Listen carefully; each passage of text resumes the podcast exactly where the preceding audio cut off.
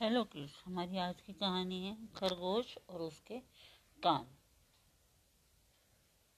बहुत समय पहले की बात है कि एक जंगल में एक शक्तिशाली शेर रहा करता था। उसे भूख लगती तो वह शिकार पर निकलता और जो जानवर उसके सामने पड़ जाता, उसका शिकार कर वह अपनी भूख मिटाता था। जंगल के सभी जानवर उससे डरते थे। एक दिन शेर ने एक बकरी का शिकार किया। जब उसे खाने लगा तो उसकी नुकीली सींगों से बुरी तरह घायल हो गया। उसे बहुत गुस्सा आया उसने तय किया कि जंगल में सींगों वाले जानवरों के लिए कोई जगह नहीं है।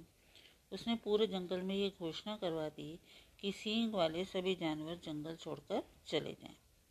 ये घोषणा सुनकर बेचारे सींग वाले जानवर क्या करते? सब में शेर का डर था, इसलिए जंगल छोड़कर जाने की तैयारी करने लगे।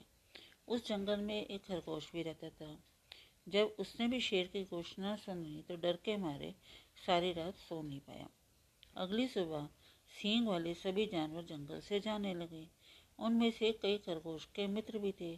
खरगोश आखिरी बार अपने मित्रों से मिलने गया।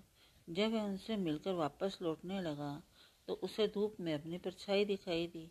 परछाई में जब उसने अपने लंबे कानों को देखा तो डर गया। उसने सोचा कि कहीं मेरे लंबे कानों को शेर सींग न समझ ले।